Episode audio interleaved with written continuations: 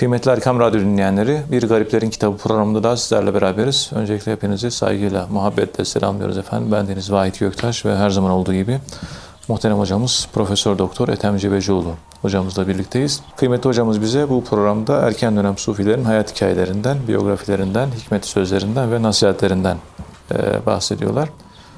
Muhterem hocam Ebu Muhammed el-Ceriri Hazretleri'nin hayatına geçen hafta kısa bir giriş yapmıştık. İlk dönem sufilerinden birisi. Vefatı Hicri 321, miladi 933 Bağdat'ta yaşamış. Alim bir zat. Cüneyd-i Bağdadi'nin takipçilerinden önemli bir sufi. Cüneyd-i Bağdadi Mektebi'nin en büyük temsilcilerinden birisi. Ve tasavvuf düşüncesinin gelişmesinde de çok katkısı olmuş birisi. Tasavvufu şöyle tarif ediyor. Kötü huylardan arınıp iyi huylar edinmek ve halleri murakabe etmek ve edebe sarılmaktır şeklinde bir tarifi var ve halkın arasına girmek fakat hakkı bırakıp halkla meşgul olmamak şeklinde Nakşibendilikteki halvet encümen prensibine benzeyen bir uygulaması olduğunu görüyoruz. Dilerseniz Ebu Muhammed Cerri Hazretleri ile devam edebiliriz bugün kıymetli hocam. Buyurun Sayın Hocam. Euzu billahi mineşşeytanirracim. Bismillahirrahmanirrahim. Elhamdülillahi Rabbil alemin. Ve salatu ve selamu ala Resulina Muhammedin ve ala alihi ve sahbihi ecma'in ve bihi nesta'in. Muhterem dinleyenlerim, hepinizi sevgi, iman, ihlas, muhabbet, merhamet ve bunların ışıklarıyla, nurlarıyla ihlaslı olarak dualarımla kucaklıyorum. Allah hepimize son nefeste imanla ölebilmeyi nasip eylesin. Amin. Bütün hayatımız o son anda ruhumuz çıkmak üzereyken yaşayacağımız olay neyse ona vabestedir. Yani top döndü, dolaşıyor, dolaşıyor, dolaşıyor. En bir deliğe giriyoruz. Evet son bir deliğe. İstediği kadar top dönsün dolaşsın. Gideceği yer o delik. Bütün hayatta yapmalarımız, etmelerimiz, davranışlarımız, konuşmalarımız, bakmalarımız, duymalarımız, konuşmalarımız, tutmalarımız, yürümelerimiz hepsi sonunda o bir tane kara delik var. Ölüm. Hepimiz oraya gireceğiz. Herkes ölümü tadacak.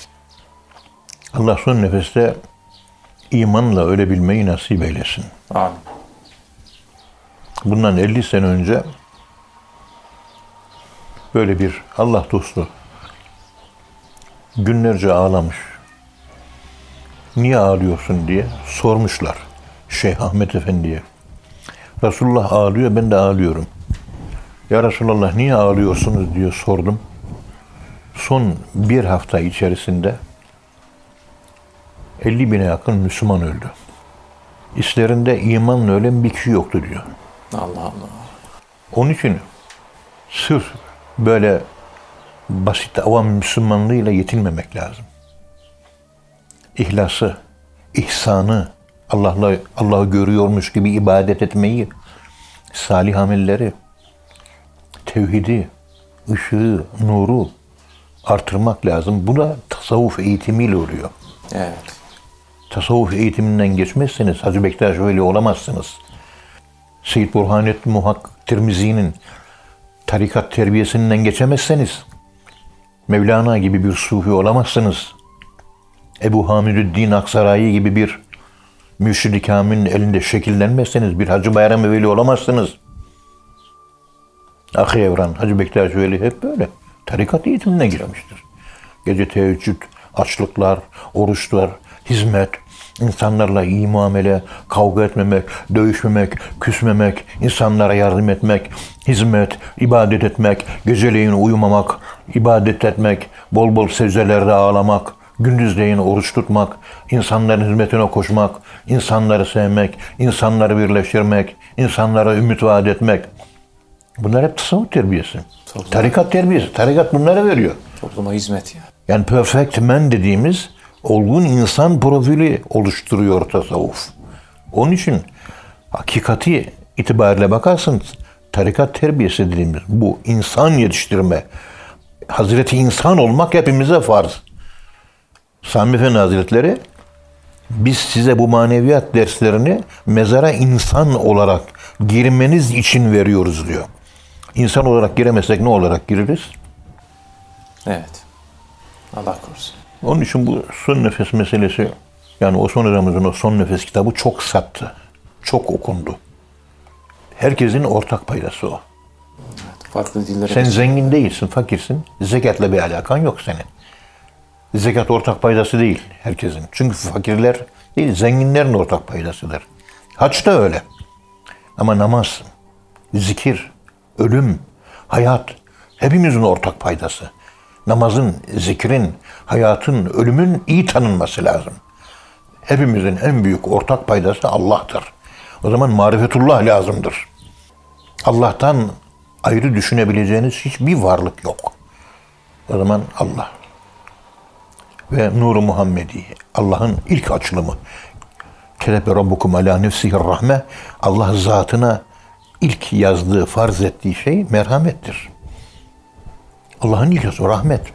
Peygamberimiz de özeti rahmet ve ila rahmeten lil alemin. Yani Er-Rahman ismi. Allah Er-Rahman geliyor. Ondan sonra diğer 98 isim geliyor. Onun için sık sık bir logo cümlesi olarak, anlam logosu olarak şu cümleyi sık sık tekrarlarım. Ben Allah'a ne yakınım? Ne kadar yakınım? Cevap, merhametin kadar yakın. Ne kadar merhametlisin o kadar evliyasın. Ne kadar merhametlisin o kadar evliyasın. Daha ötesi yok. merhamet yani. Yani merhametsiz isen Allah'a yakın değilsin.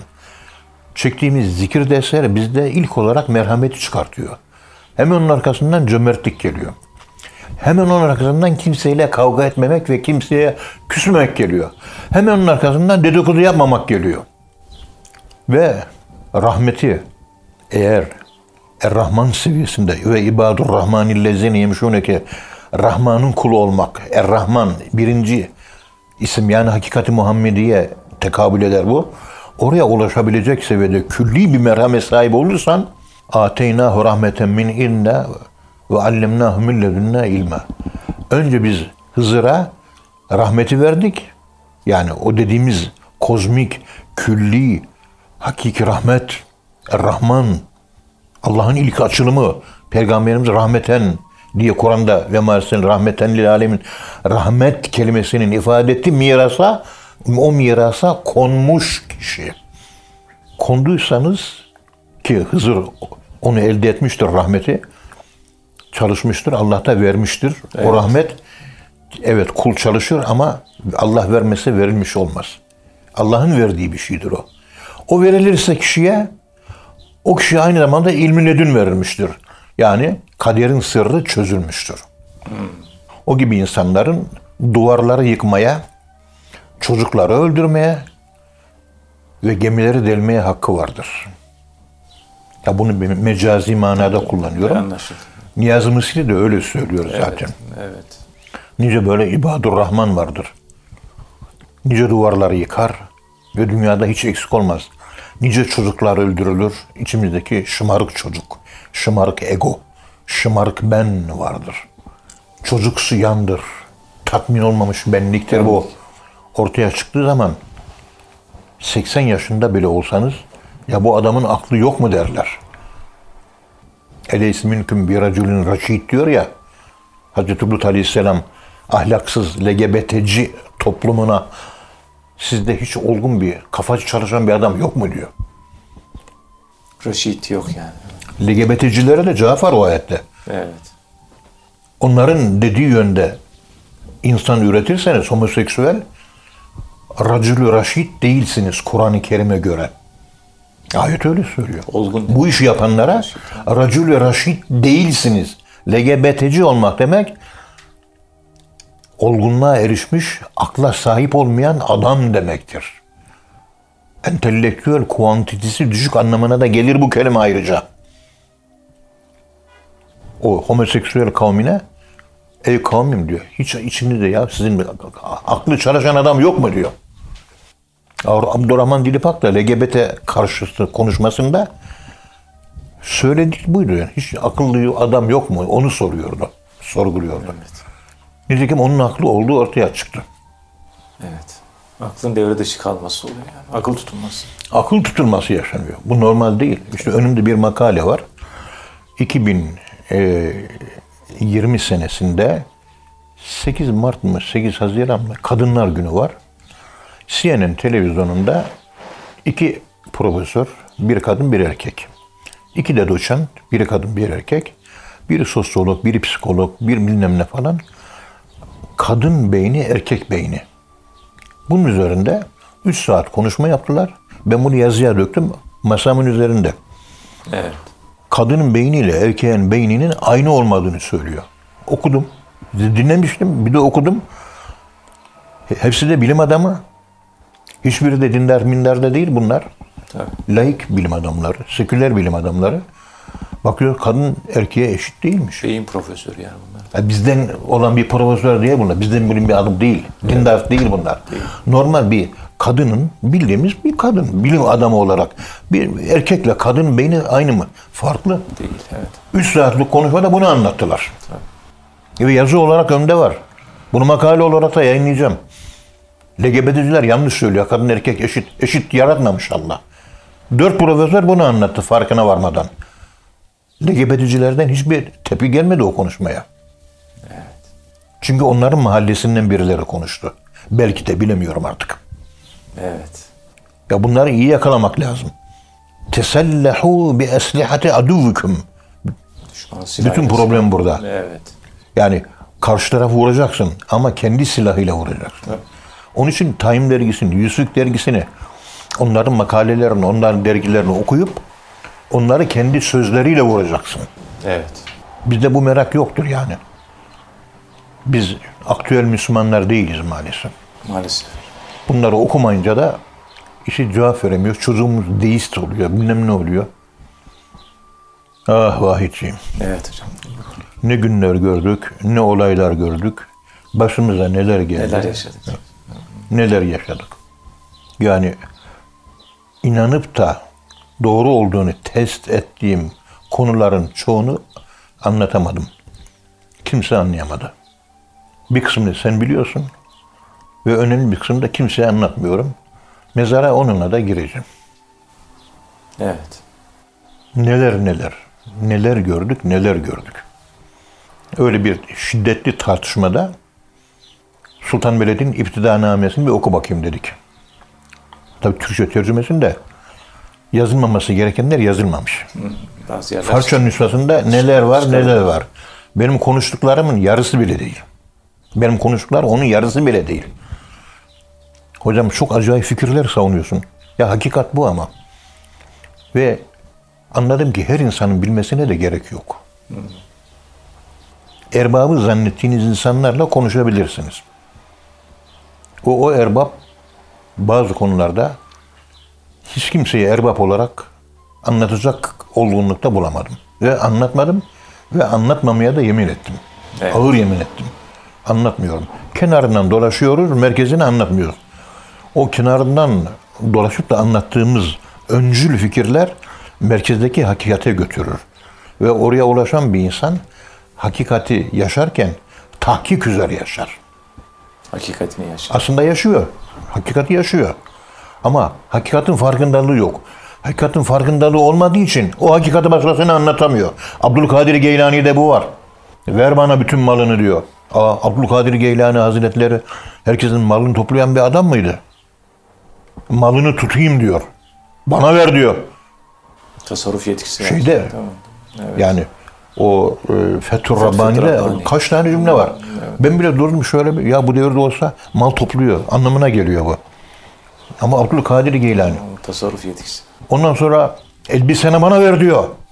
Çoluğunu çocuğunu bana ver diyor. Evini bana ver diyor. Allah Allah. Hiçbir şey kalmasın diyor. Seni ondan sonra terbiye edeyim diyor. Terbiye olduktan sonra çoluğa çocuğa, mala mülke, paraya, eve, arsaya sahip olma hakkın o zamandır senin diyor. Yani bunu nasıl anlatacağız? Şu haliyle bile anlatılması da zor, anlaşılması da zor. Hiç kimsenin malını almamıştır Abdülkadir Geylani Hazretleri. Ne anlatmak istiyor? Tabii ihtiyacı da yok yani.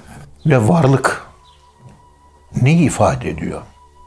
Bizim Ömer, İslam felsefecisi Ömer, talebem, Allah uzun ömürler versin, severim kendisini. Varlık nedir diye bir kitap yazmış. Ömer Türker mi? Ömer Türker. Evet. Kıymetli bir eleman. Severim. Allah için severim.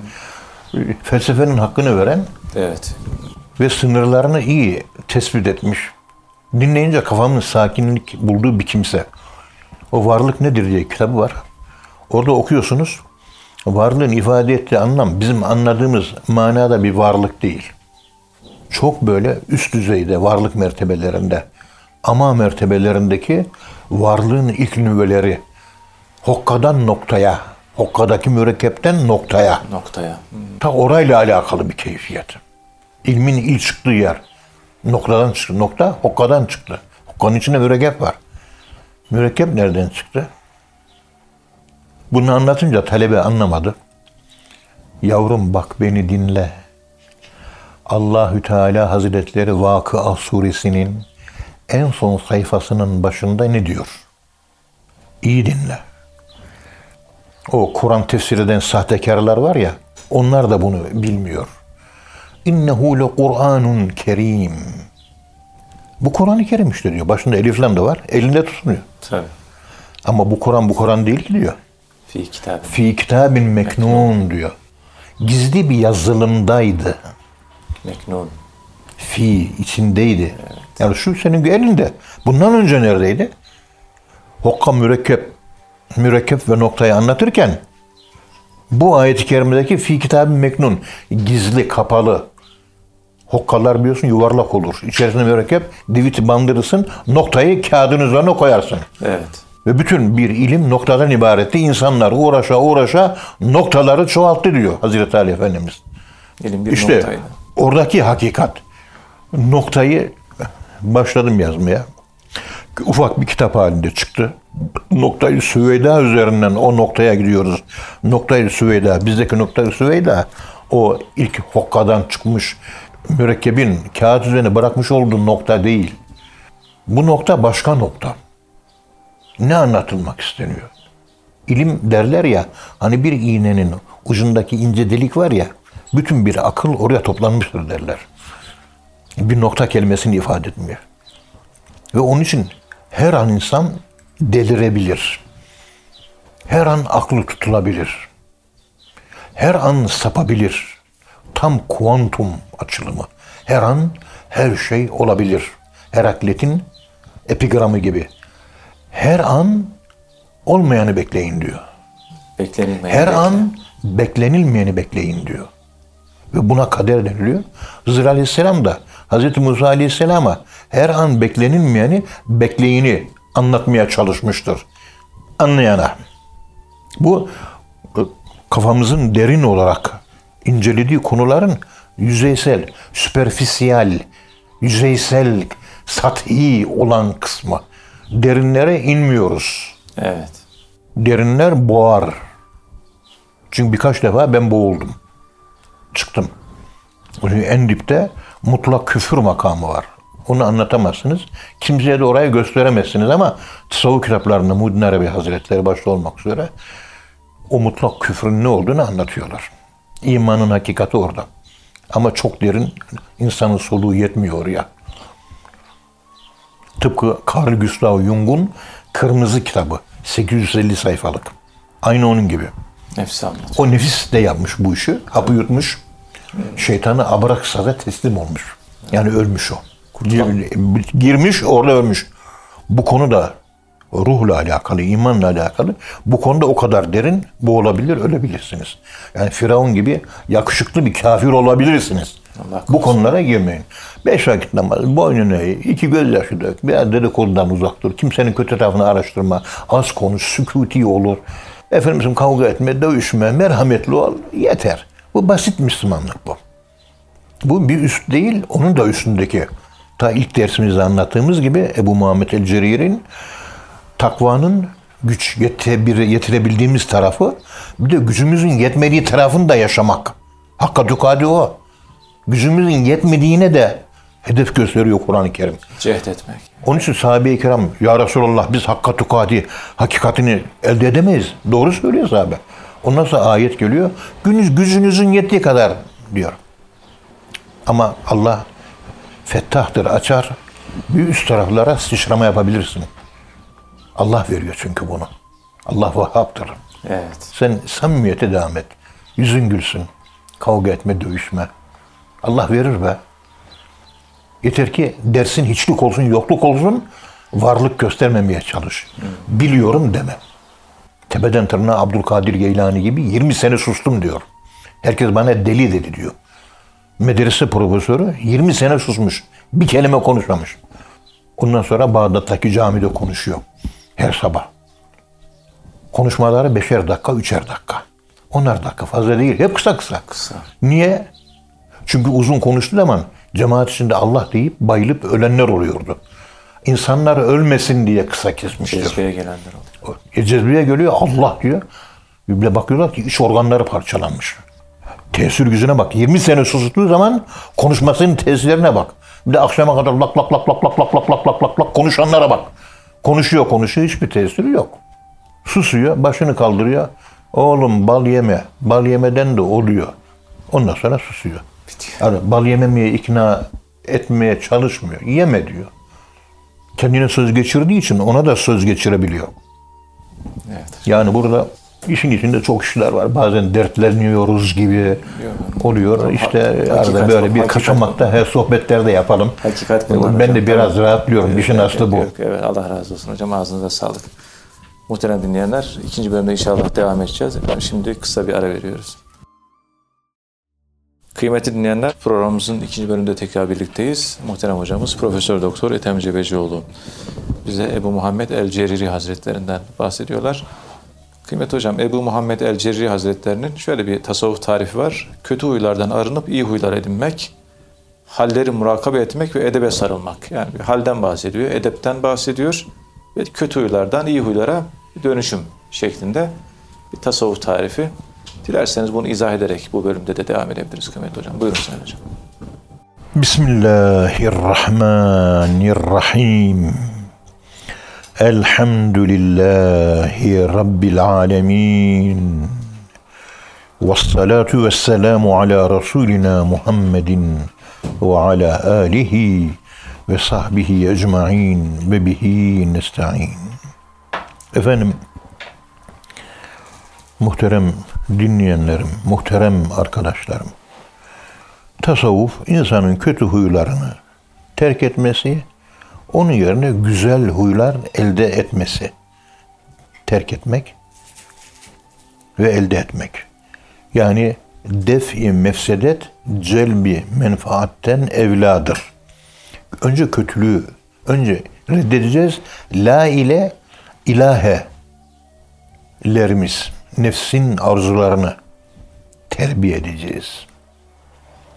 Bu nefis terbiye edildikten ve kötülük yapmasına la ile engel olduktan sonra illallah bizde Allah'ın ahlakı ortaya çıkmalı. Halifeyiz. Bize 99 isim öğretildi.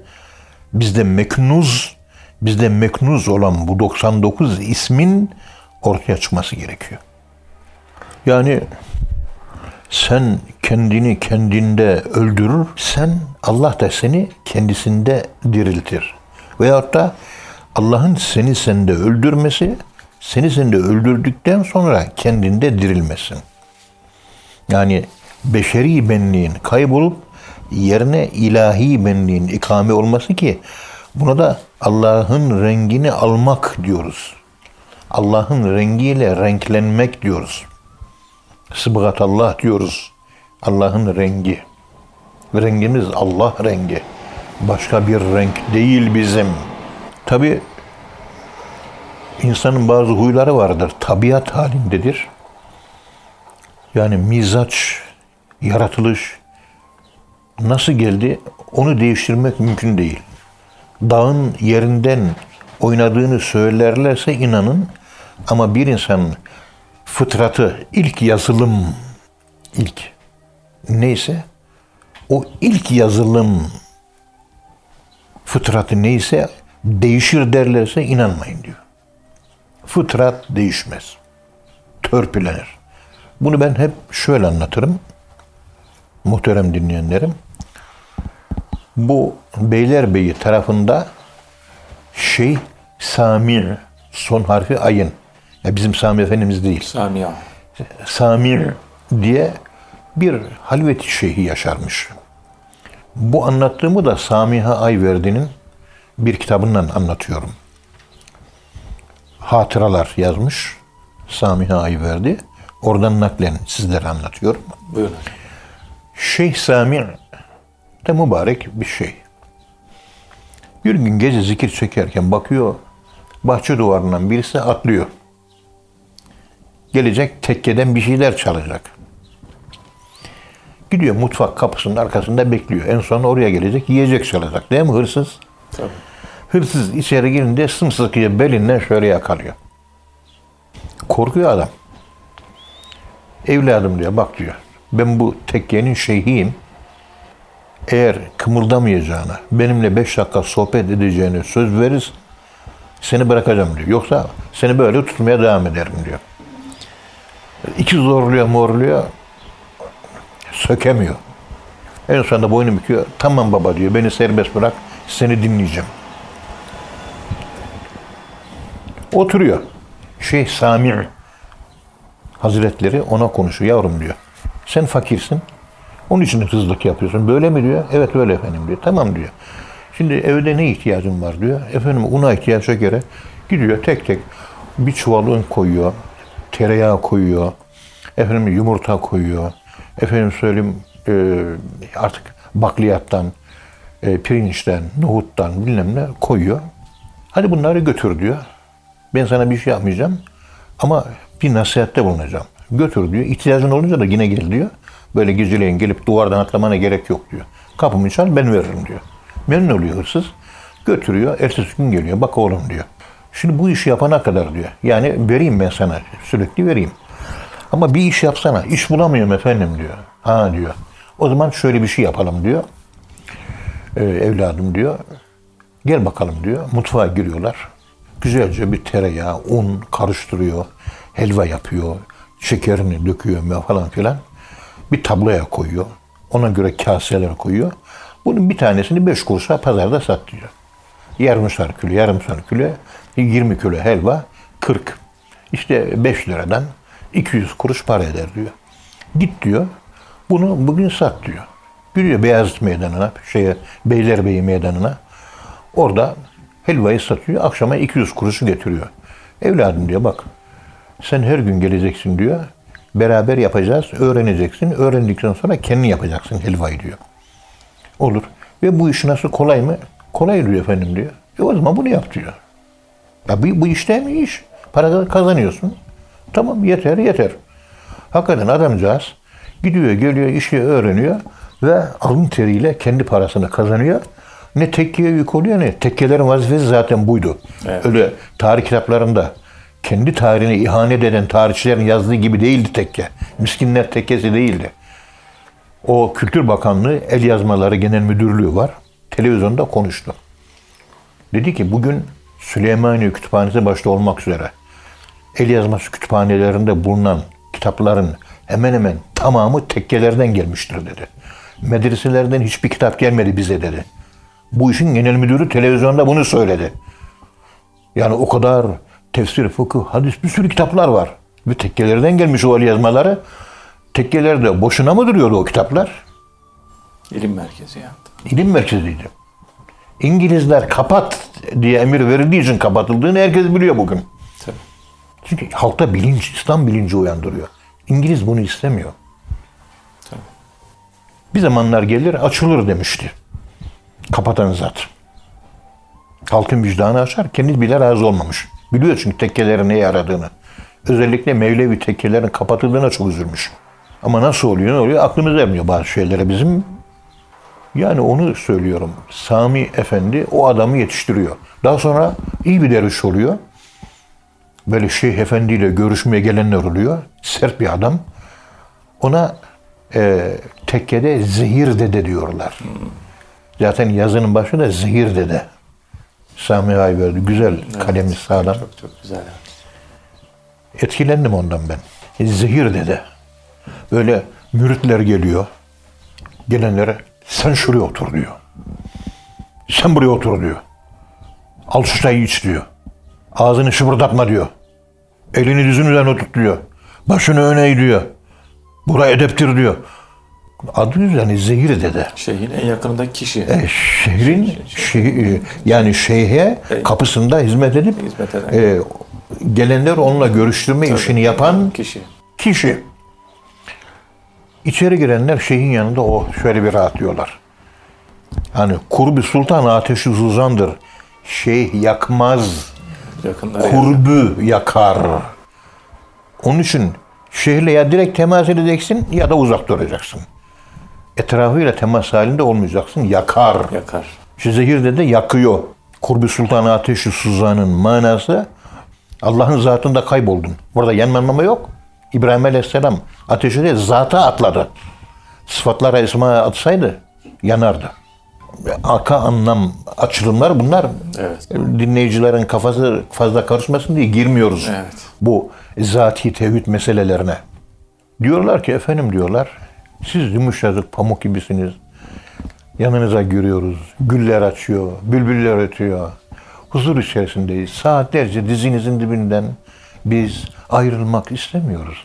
Ama bu kapınızdaki zehirde de bu nasıl bir adam efendim diyorlar. Ağlıyorlar. Ama düzeni sağlıyor tekkede. Böyle sert olması düzeni sağlıyor. Şeyi rahatlatıyor. Düzen de ister istemez e, biraz insanları sıkıyor. Tabii. Kural insanları sıkar biraz. Tarikat da biraz adaptır, biraz kural ve şekildir. Ciddiyet. O şekil olmadan mana olmaz. Merkeze giden yol o kabuktan, sert kabuktan ve onu kırmaktan, ona tahammül etmekten geçer. Onun için cevizin kabuğu olmazsa cevizin içindeki öz çabucak çürür gider. Evet. Biliyorsunuz. Tabii. Şeriat. Elmalı kabuğuyla koyun. Üç ay durur kabuğuyla. Kabuğunu soyun elmayı. Şuraya koyun. Bir haftada kokar gider çürür. Onun için şekil lazım. Şekil öz kadar önemli. Hatta kabuk şey, özün ortaya çıkmış formudur. Öz de kabuğun içe bükülmüş şeklidir. Esad Elbi Hazretleri bunu böyle anladı. Şimdi efendim bu niye böyle efendim diyorlar. Siz böyle yumuşak, cemal, o celal, biz bir paradoksa düşüyoruz. Şeyh Efendi diyor ki, evladım diyor, onun fıtratı buydu diyor, fıtrat. Sertlik, celal. Eğer diyor bizim bu tekkiye gelmese, terbiye olmasa, bu şiddetiyle, bu öfkesiyle, bu gadabıyla en azından 40 insanın katili olur ve şu anda hapishanelerde çürüyor olurdu bu diyor Seri katil olacaktı. seri katil olurdu diyor. İşte onun bu yatışmaz yapısı bizim tekkede sükunet kazanınca böyle titiz, sinirli, öfkeli, böyle kurallı, böyle bir adam haline dönüşerek bu kadar yumuşayabildi diyor. Gelmeseydi 40 kişinin katili olurdu bu diyor. Onun için tekkelere ihtiyaç var. Tekke işte insan dönüşümü. İhtiyaç var. Tekke. Ve onlara da tekkeler de Mevlana gibi, Yunus gibi kalbi yumuşak, merhametli şeyhlere, insanların böyle psikolojisini bilen, insanlara insan olarak gören ve onları Allah rızası için edebe, terbiyeye, İslam'a, imana, merhamete, birleşmeye davet eden ve bunun eğitimini veren insanlara çok ihtiyaç var. ihtiyaç var. Çok ihtiyaç var. İşte burada kötü huylardan arınmak, iyi huylar elde etmek. Şimdi bu Sami Efendi'nin, Zehir Dede'nin hikayesi bu anlattığım konuyla biraz yakından alakalı bir keyfiyet. Evet gayet güzel bir Bunda örnek oldu. Yani. e, yani kötü tarafımızı e, olması gereken en iyi hale. Dönüştürmek. Yüzde yüz iyilik yok. Yani işte çıtayı yüksek tutmaya çalışacağız. Olay bundan ibaret. Evet, Allah razı olsun. Allah muvaffak eylesin. Ağzınıza sağlık. Kıymetli dinleyenler hocamıza çok teşekkür ediyoruz. Efendim bir program daha sonuna geldik. Bir sonraki programda buluşuncaya dek hepinizi Allah'a emanet ediyoruz. Hoşçakalın efendim.